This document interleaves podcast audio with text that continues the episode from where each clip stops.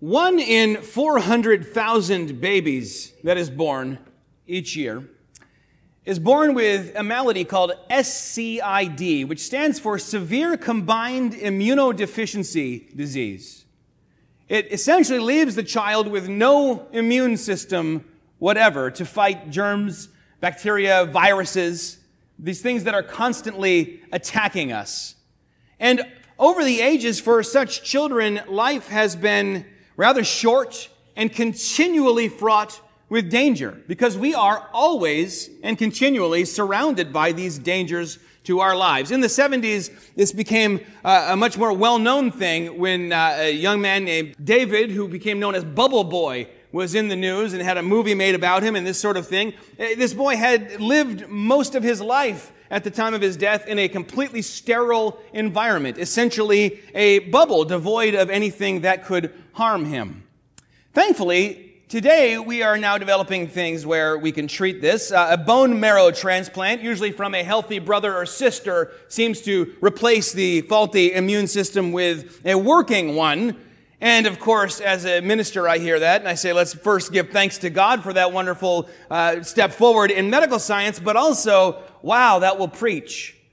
The bone marrow transplant takes the person who is completely open to the attacks always around them Spiritually, these would not be germs, bacteria, and viruses, but the world, the flesh, and the devil, and gives in its place a true, robust system of defense. And yet, if we as God's children, having even received that bone marrow transplant or the blood of Christ upon us, if we walk around without the armor of God that we've been studying, it's almost like we are in that same situation of being completely prone vulnerable to any attack, and these things that are always around us, even these things that we cannot see. Now, last week we looked at the belt of truth, which girds our loins, the first thing that would be put on uh, by a Roman soldier, and we talked about how this is the the uh, core support and the foundation of all the rest. There was the belt with the, the hanging balteus that was on the outside, but probably what Paul had in view was the leather girdle that was put on first uh, to which was attached the rest of the armor. Today we look at the breastplate of righteousness, which is then placed on over the torso. And I have to say, I do hate it when sermons just become like word studies uh, that's not the purpose of preaching, but sometimes you really do have to dig into a term and have a look at it to understand it. And sometimes it's just kind of fun. So we're going to look at these terms for a minute. It's just two words in the Greek. There's not even an of. It is the breastplate of righteousness. Beginning with breastplate, let's talk about the Greek because it's a Greek word you already know. Does anyone, can anyone tell me off the top of their head? Breastplate in Greek. Think insect. Thorax, that's right. Thorax is the Greek word for breastplate. And when you look at a bug and think about what part of it is the thorax, it's obviously uh, just drawing on, oh, that looks like this bug's wearing like armor, which is kind of a cute idea.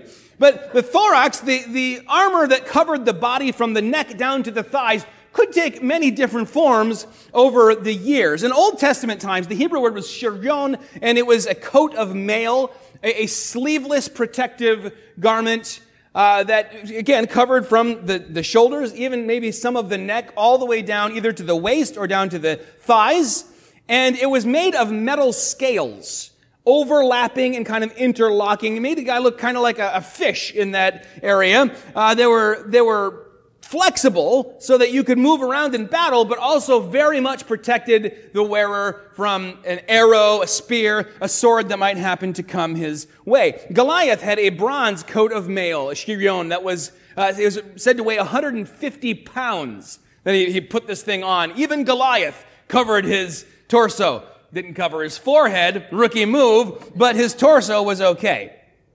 Then about 500 years before Christ, the Greeks were sitting around in a bathhouse somewhere and someone said, you know, I wish I could show off my six pack abs during battle. And someone said, I have the craziest idea. What if we develop armor that looks like ripped muscles? And what we find is that these, these uh, thoraxes uh, kind of morph into a breastplate of molded bronze or iron uh, or, or hardened boiled leather that looks like and is formed to the torso of probably a, a kind of photoshopped version of the torso of the guy wearing it. Uh, and it was connected by leather straps and metal bands. You'd have one piece on the front, one piece on the back, uh, two part, kind of like the belt of truth. And by the time uh, Paul is looking at Roman soldiers for much of his life because they are keeping him prisoner, the Roman legionnaire had a number of different kinds of armor they might wear on their torso. They still wore the fish scale kind of stuff, which I think is interesting that that lasted for, for thousands of years. It was called a lorica squamata. You often see this if you even look at the reliefs and statues uh, of Roman soldiers. They've got the, the little fish scales all over, and they would actually be attached to a linen shirt and just very tightly overlapped so that they offered some sort of uh, defense. More common was what was called the lorica segmentata, and this you can probably draw to mind. Segment, you hear that? Segmented armor, bands of kind of shiny metal, right? Then they would overlap. And, and these would be horizontal over the torso, and then there would be some going vertically over the shoulders. And that offered a great deal of defense against whatever might get past your giant Roman shield if you happened to mess up for a moment there. If you were rich, or very high ranking, say a centurion, then there was another kind of armor called the lorica hamata, and this was chainmail. And we're all familiar with chainmail. Many people are surprised to learn that in the Roman army, there was already chainmail. We think of this as a, a kind of British, uh, English knights kind of thing much later. I've got some chainmail right here. Uh, it's made of a whole bunch of little rings interlocked in a particular pattern. Uh, this was made by Brandon Wilson, and he, he said it takes three months. He's made entire coats of mail. And it's just, I mean, if you look at one of these rings, there's nothing to it, but the way that they're put together, it becomes incredibly strong. This is a British weave, he told me, but quite similar to what a Roman soldier would wear because the way that they learned about chainmail was they fought the Celts and went, uh-oh, they've got something we don't, and then immediately copied it and said, oh no, we came up with that.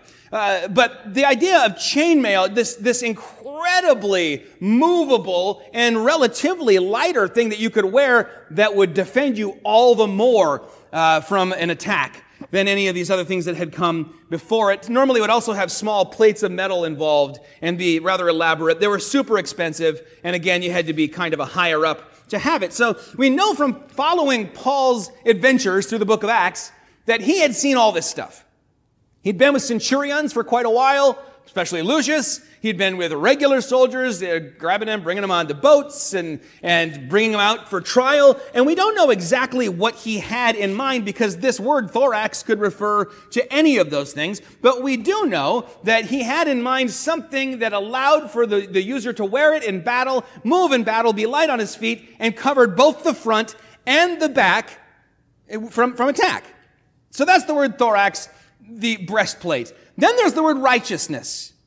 This is the word dikaiosune. It's probably, if you're learning Greek in seminary or Bible college or just uh, from a podcast or whatever, if you're learning biblical Greek, this is one of the first words you learn because it is one of the most common words in the whole New Testament.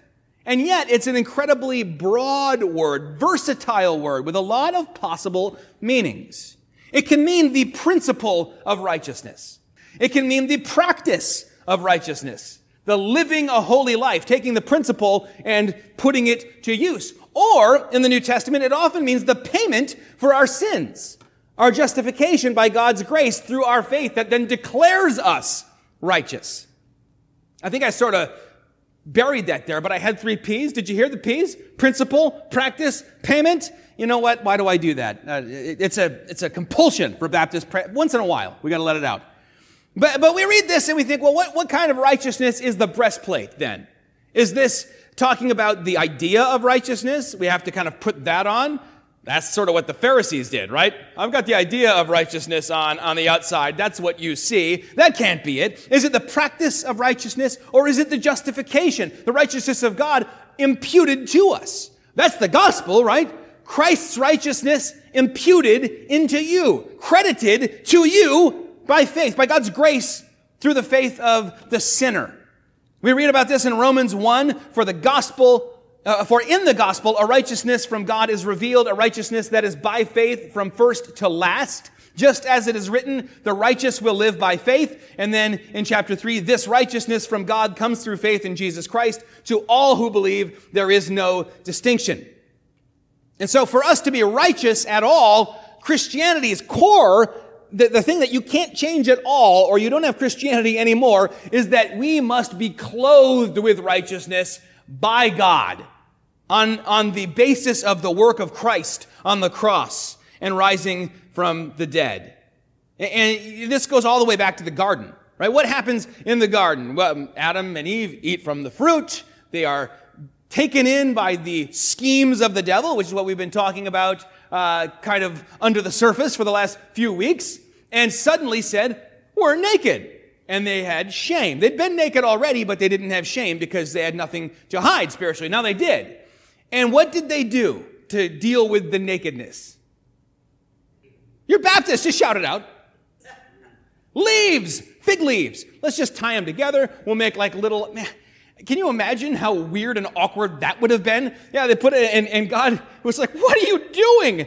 I'll deal with this. And He gave them skins to wear. So now we have the idea of the shedding of blood to deal with sin. We have the idea of God having to cover our uh, shame and, and wickedness and, and actually give us righteousness. That is part and parcel of biblical truth from the very beginning, from the book of Genesis. We must be clothed with this righteousness. Isaiah 61. I will greatly rejoice in the Lord. My soul shall exult in my God, for he has clothed me with the garments of salvation. He has covered me with the robe of righteousness. As a bridegroom decks himself like a priest with a beautiful headdress, and as a bride adorns herself with her jewels. Receiving this righteousness means abandoning any trust, any reliance on our own works of, of righteousness, and recognizing that they are what Paul said they were in retrospect, in hindsight, scubala, a pile of manure. All my works of righteousness are getting me nowhere. That is what it means to have imputed righteousness. And the world wants to play games with righteousness. And even in the church, we often want to do this kind of relative righteousness. I'm a little more righteous than this person. We like to think about people who fall short of where we are. Rather than think about the, the truth of Romans 3.23, all have sinned and fall short of the glory of God. Remember Saul in 1 Samuel 24 saying to David, you're more righteous than I. And it's like, yeah, everyone's more righteous than you, guy. But, you're more righteous than I. We've got this game of who's more righteous than the other. How do we square that with Romans 3.10? As it is written, there was no one righteous, not even one. Well, one is talking about relative righteousness. One is talking about uh, absolute righteousness. We see that difference in our world today. Do we deal with the idea of relativism? Well, just let kind of the culture and, and people together looking at each other decide what's right and wrong. Or is there absolute truth? We kind of already dealt with that with the belt of truth. But situational morality versus objective truth. The objective truth is, is who God is. He is truth. It's one of his perfections. Therefore, it is part of his identity. And so, yes, you must be clothed with the righteousness of Christ if you will have any righteousness at all. And someone might read this and say, okay, then, taken care of. I put my faith in Jesus. I already received that righteousness. I've been clothed with that righteousness. I'm justified. I'm all set. Next. But hold on. He doesn't say you've already been draped with the righteousness of God. He says, having put on the breastplate of righteousness. That means Christ's righteousness, yes, is imputed to us, speaking in legal terms, so that we can stand before Him and not be uh, consumed by His wrath or His holiness. And yet there is a sense in which we choose to put it on for battle in the everyday. 2 Corinthians 6, Paul refers to the weapons of righteousness for the right hand and the left hand. Righteousness is not just some passive thing we get. It's something that we have to put our hand to, which means in biblical parlance, put our effort to, live our life with an eye to, and, and actually carry out.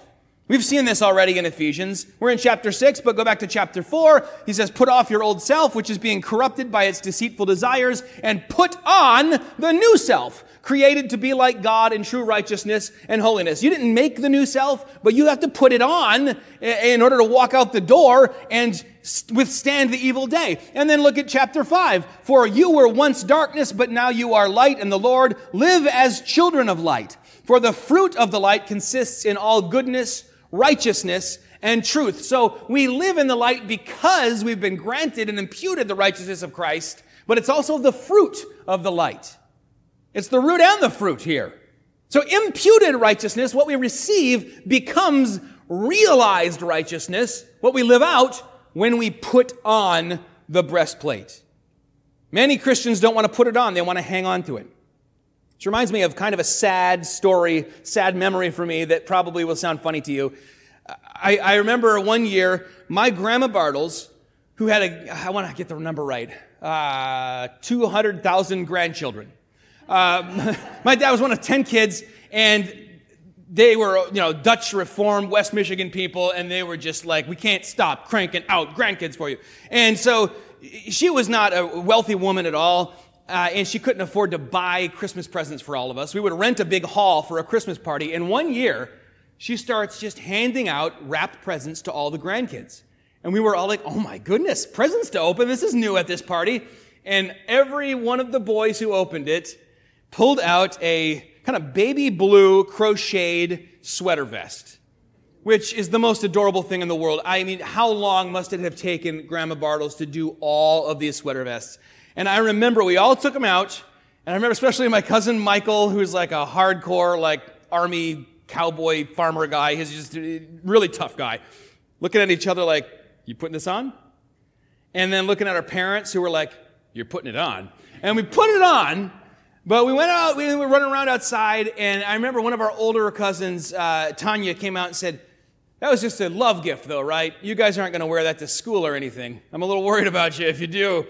And we said, yeah, yeah, we're not going to wear it. We're just wearing it so grandma you know, feels good. And then we got home, we folded it up, put it away, and every once in a while I'd see it in my drawer and think, I feel bad. I should wear this. She went to all this effort to make this for me. And finally one day I was like, you know what? I'm doing it. I don't care.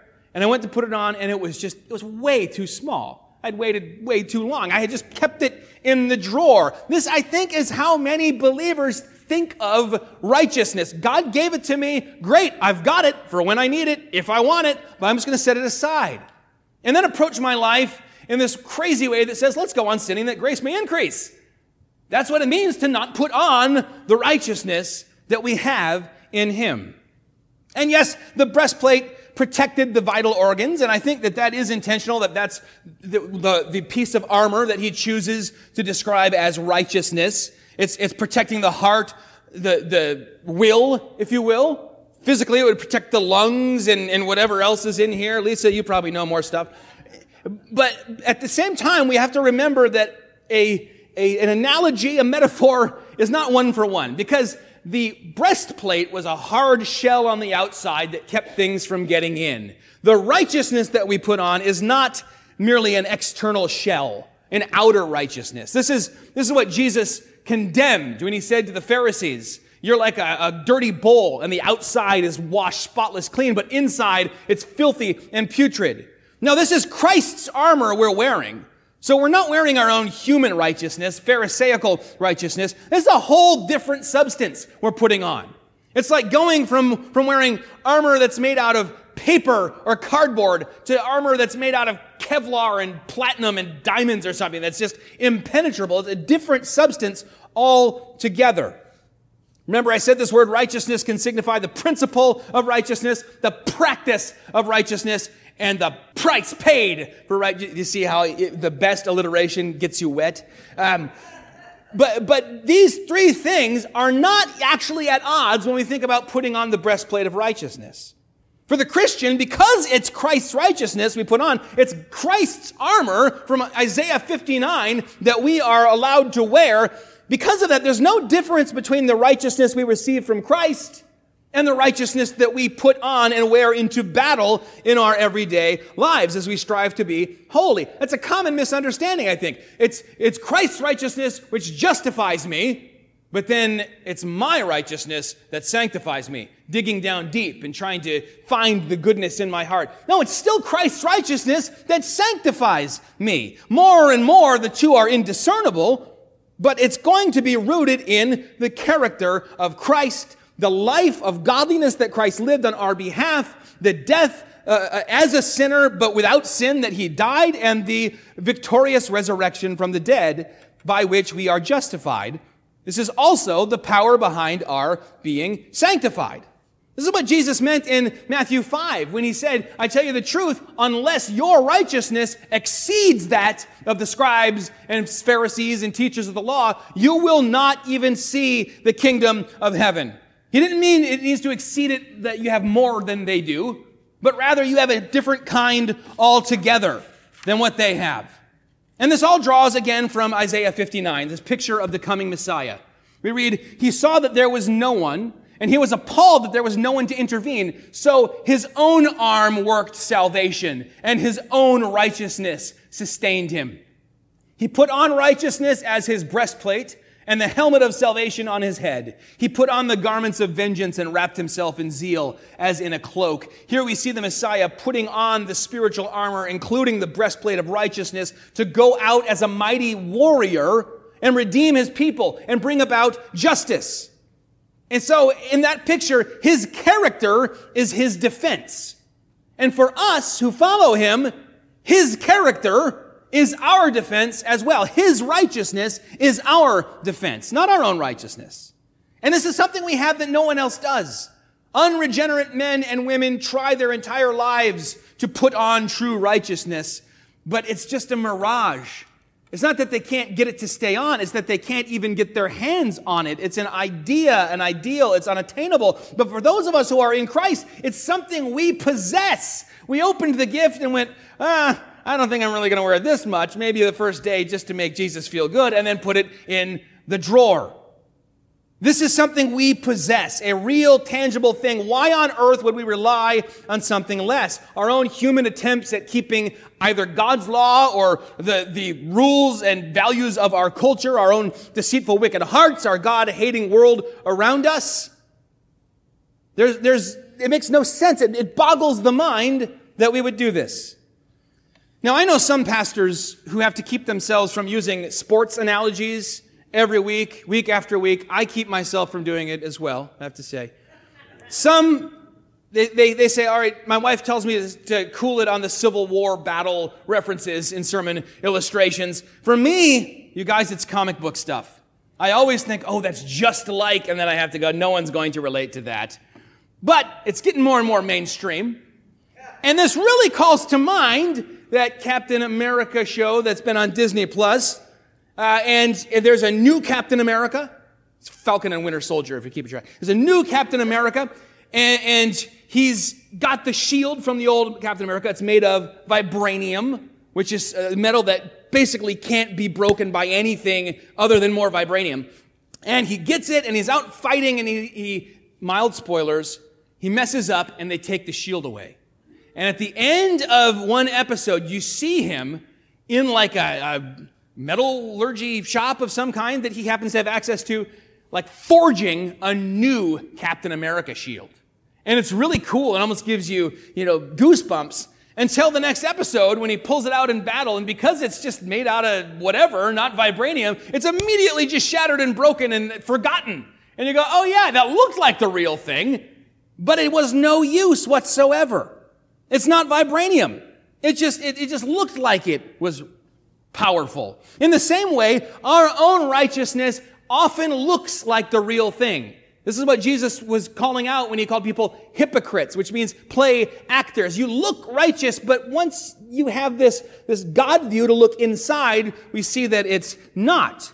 And if we just had this verse, and that's all the Bible said about righteousness, we would be sunk and kind of hopeless. If we had to forge our own uh, breastplate, right? If we, if we had to make our own righteousness one ring at a time and put it together and wear it for our own defense. Perhaps a better illustration comes from the Bible, not Marvel superheroes. I don't know. You, you, remember how during the period of the judges, it was the very end of what was called the Bronze Age. Metal and armor and everything, tools, implements, it was almost all exclusively bronze. It was the best they could do. Then, by the time of King David's reign, we're at the beginning of the Iron Age. Weapons, etc., are now iron if you can get a hold of it. And iron swords were stronger, less likely to break or bend during battle. And what's probably even more important, iron became harder the more it was worked with and repaired. It became stronger and stronger. I remember in the Israel Museum in Jerusalem seeing a, a series of Canaanite weapons. And there was like up here, bronze ones, and down here, iron weapons. And we're talking about now thousands of years later, you could go, those are better than those. These things are practically gone. They've just kind of withered and disappeared, but those are still, uh, they still look like they could do some, some damage. I mean, you've heard of bringing a knife to a gunfight. Well, maybe the phrase should be bringing a bronze sword to an Iron Age battle, or wearing bronze armor to an Iron Age battle. This puppy right here, this chainmail, when Brandon was here, this past week, he said, Now this has stopped a knife. And I said, No, no, you mean this kind of thing has stopped knives. He's like, No, this one. And I said, That's a story. And he tells it better than me because he's a very good storyteller. But he said he was, he had made this and he said, This is the tightest weave I've ever done. Eh, I bet this would stop anything. And he put it on his thigh. And a friend of his said, You Think it would stop a knife? And he said, Probably. Before he could even finish the sentence, guy stabbed him. And he even showed me the spot I'll leave this back in, in, the narthex if you want to try and find the spot where the knife was stopped by the chainmail. But it turned out, thankfully, to be impenetrable, uh, so that our friend Brandon is still around. But that calls to mind that passage from Isaiah 54. No weapon formed against us will prosper. No weapon forged against you will prevail, is how the ESV puts it. And that is a great promise, but it's not true if we're dressed in our own righteousness. That passage from Isaiah 61, remember, he has clothed me with the garments of salvation. He has covered me with the robe of righteousness. He has to supply it, or it will not protect us. When it comes to access to the holy throne room of God, it's always pictured as being a garment of linen or something like that. You know, kind of what you would put on to go and meet the king. And in that context, our righteousness is always pictured as filthy, manure-caked rags, while Christ's is clean, spotless linen. And when it comes to resisting the enemy, our righteousness would be that like Halloween costume armor I wore when I dressed up like a Roman soldier 10 years ago on Easter. Remember that? I think it looked cool. I think Aaron thought it looked pretty good on me. But it wouldn't have stopped anybody's sword, I'll tell you that. Well, Christ's righteousness is impenetrable. It's vibranium. We see both of these aspects in Zechariah 3. I know it's a passage I've brought up many times over the years, but it's been a while. It's such a beautiful picture of what Christ has done for us. It's a vision uh, of, of the throne room of God. And, and we see Joshua the high priest standing before the angel of the Lord. That'd be Jesus to us. And Satan standing at the right hand to accuse him. And the Lord said to Satan, The Lord rebuke you, O Satan. The Lord who has chosen Jerusalem rebuke you. Is this not a brand plucked from the fire? And now Joshua was standing before the angel, clothed with filthy garments. And the angel said to those who were standing before him, Remove the filthy garments. This is before Satan can even begin to accuse. Remove the filthy garments from him. And to him he said, Behold, I have taken your iniquity away from you, and I will clothe you with pure vestments. And I said, Let them put a clean turban on his head. So they put a clean turban on his head and clothed him with garments, and the angel of the Lord was standing by. And the angel of the Lord solemnly assured Joshua, Thus says the Lord of hosts, if you will walk in my ways and keep my charge, then you shall rule my house and have charge of my courts, and I will give you the right of access among those who are standing here, access to the very throne room of God. Now, did you see both aspects here? The taking away of the filthy garments, the clothing him by, I mean, you know what my mom used to say to me? This makes no sense, but when she was getting me dressed, she'd, she'd say, up in the oven. I'd put my arms up. That's what up in the oven. She'd put my shirt on. That's all we get from, from Joshua, right? He's not clothing himself. He takes off the, the filthy ones up in the oven, puts it on. He didn't do that. But then he says, if you will walk in my ways. You see, you're wearing the righteousness now. And if you're going to continue to be my, my mediator and come on the behalf of the people into my presence, you must live a life worthy of your calling, to put it in the language of Ephesians. We have both the made clean and the walking in the ways, the, the putting on, the receiving of righteousness and the putting it on. When Christ was in the desert being tempted by the devil, he was wearing all of this armor. And we will look at this a little bit uh, in, in weeks to come. We see it all at work protecting him from the devil's schemes, ultimately driving the enemy away. Without righteousness, without a life of holiness, or maybe that old word piety that we don't often use anymore, righteousness in all things, big and little, we can't stand against the devil. There will be chinks in our army, armor for the enemy to exploit, and he is great at it. You remember in, in 1 Kings 22, there's a great battle, and King Ahab is dressed up like any old soldier because he doesn't want to be singled out and killed. And we read, an archer drew his bow at random and struck the king of Israel between the joints of his armor. And that was it for old Ahab. He died real slow in a really gory uh, description in the book, uh, in, in, the book of First Kings. But it, it says literally, the, the, the phrase in the Hebrew is between the solder and the breastplate. Between the solder, I mean, like, it was at random. You, you couldn't have gotten a more unlucky shot right in the one weak spot. Well, we all have a chink or two or ten in our own armor. And the enemy is an expert at finding the weak point and aiming right for it. The, that point that you leave unguarded. You probably know what it is. If not, your spouse or your kids or your coworkers or your neighbor or your best friend undoubtedly does. For David and Samson, it was lust. For Peter, it was pride and boasting. For Judas, it was avarice. For Ananias and Sapphira, it was the praise of men. But here is the good news. There are no chinks in the armor of this breastplate, Christ's righteousness. It is literally impenetrable and perfect because Christ's suffering and death and resurrection have satisfied every demand of divine justice and provided everything we need to live a life pleasing to God. It's only when we loosen the armor or take it off entirely for a little stretch or switch it out for our own human righteousness that we become vulnerable to attack and offer the enemy a foothold. Remember that word, foothold? From Ephesians 4. In your anger, do not sin. Do not let the sun go down while you are still angry and give a foothold to the devil. The idea of a, a little foothold is all he needs, a little chink in the armor, a little weakness. This makes me think of the, the legend of Achilles. Achilles famous for having a heel. When Achilles was a baby, his mother dipped him into a mystical potion that made him invulnerable. Like Superman. Cool it, Zach. Just one's good enough. Pulled him out. He's invulnerable now. Arrows bounce off, swords bounce off. But when she dipped him in, I guess she was sort of creeped out by the potion and didn't want to get it on her. So she held him by the heel, and just the heel didn't go under. If she was Baptist, she would have made sure he was fully immersed, but apparently not. So when she took him out, he was completely protected except for right back here, his Achilles tendon. Wow, what are the odds of that? And he was hit by an arrow there, and it led to his downfall and death. Well, what is our Achilles heel? It is any area we leave un unprotected. Talk about a foothold, right? She was literally holding his foot. That's why it made me think of it. But for us, any area we say, you know what, I, I love the righteousness of Christ, but, and James says, whenever you're tempted, you're enticed and dragged away by your own shameful desires. I want a little of this other thing. Oh, you know, it's, it's just, it's kind of chafing right here. Let me loosen it. Roman armor was not famous for being super comfortable but it did keep one alive. If our righteousness is only external, we will fall because our enemy has an inside man in the battle. And that inside man is the old self, the flesh, the old you. Always willing to say, oh yeah, okay, let's team up on this one, if allowed, if, if there's entry allowed through a chink in the armor.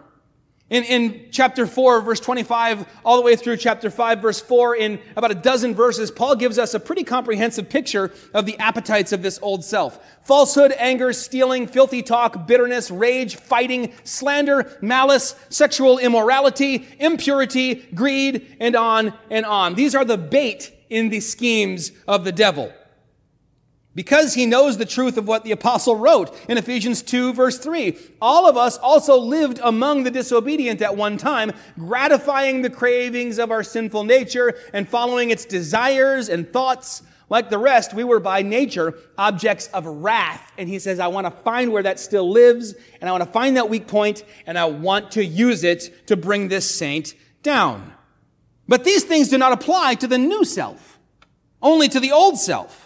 So put on the breastplate of righteousness and see the enemy's attacks bounce right off. That means you must once again abandon all reliance on your own righteousness, your own judgment of what is right and wrong in the moment, as well as the cultures, because guess what? Both will lie to you. One of my favorite comics recently was by Adam Ford. Check his stuff out, adam4d.com. Uh, get, get it, Ford? Uh, and and uh, he's talking to his mother, a little boy, and says, uh, uh, what do you think I should do? It's such a hard decision. She says, well, just follow your heart. And he says, well, heart, what's it going to be? And then the, the heart's like shriveled and gross and has a backwards ball cap on, like that one meme. And he goes, sin. And then the kid goes, don't look within, don't look without to the world. Put on the breastplate of righteousness and know you will be protected. But that's dealing with temptation half the attacks of the enemy are not rooted in tempting us at all. In fact, uh, well, he's called the tempter a couple times in Scripture.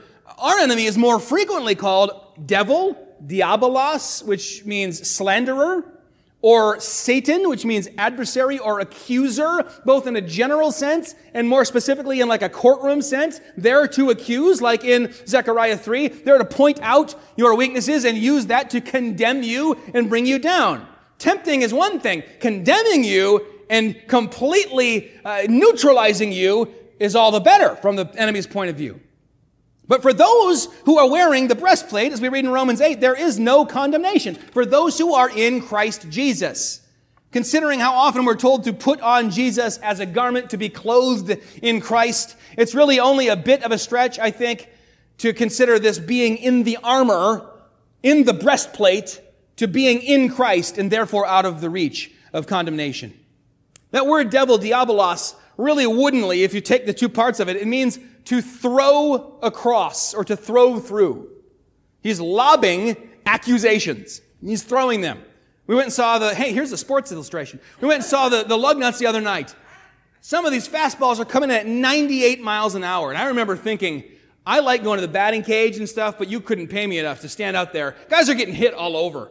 And, and, and, you know, there was, it was a wild night for pitching. And I thought, man, that's really, it's kind of a dangerous sport at the end of the day. These things are coming thrown across.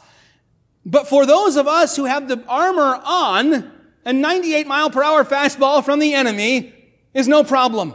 And perhaps if this is your thing, it might help when you are tempted either to sin or to despair and consider yourself condemned and under condemnation to visualize these, these 98 mile per hour fireballs coming from the enemy, hitting this righteousness of Christ that you are wearing as a breastplate and fizzling out into nothing. There is no condemnation for those who are in Christ Jesus. The idea of a breastplate is a pretty broad idea. I ran you through a bunch of different versions. And as we've seen, the concept of righteousness is a rather broad term with a range of meanings, but at the core is this one seed, this one germ. Righteousness is to live unto God, just as sin is to live unto self. At the core of both of these things, you find that germ, that seed. All the far reaching branches of either sin or righteousness can be traced back to living unto God or living unto self. And we walk around in a world where there is a constant danger of being attacked by the enemy, of being tempted to live unto ourselves, of being condemned for the times that we have. And we may be tempted to say, you know what? I will become like Bubble Boy and just withdraw and not interact with anyone. What if I try to share my faith and someone says, oh, I know about the time you X, Y, or Z?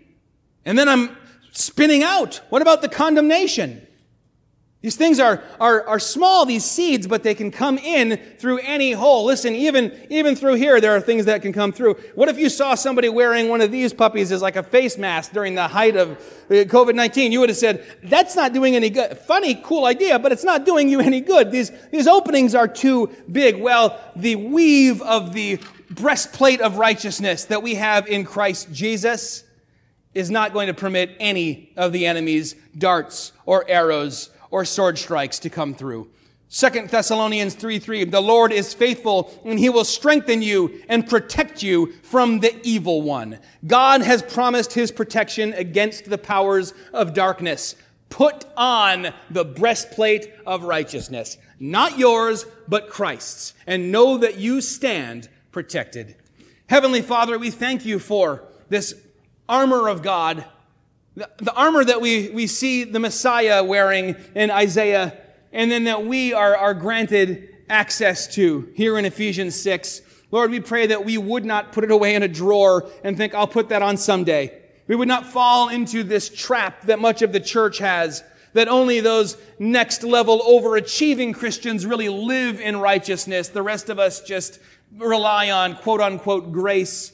And what we mean is license. Lord, we pray we would not fall into that trap but that where we have let our armor begin to sag or taken it off entirely or replaced it with our own version of righteousness, Lord, we pray you would convict us and rearm us for the battle. We thank you that we have these opportunities to open your word together and see just how you have prepared the way, how you have not left us out here without help, but how you have prepared us for the battle. You have equipped us and Lord, we pray that we would take advantage of every piece of the armor of God, starting here with the breastplate of righteousness. In your holy name we pray. Amen.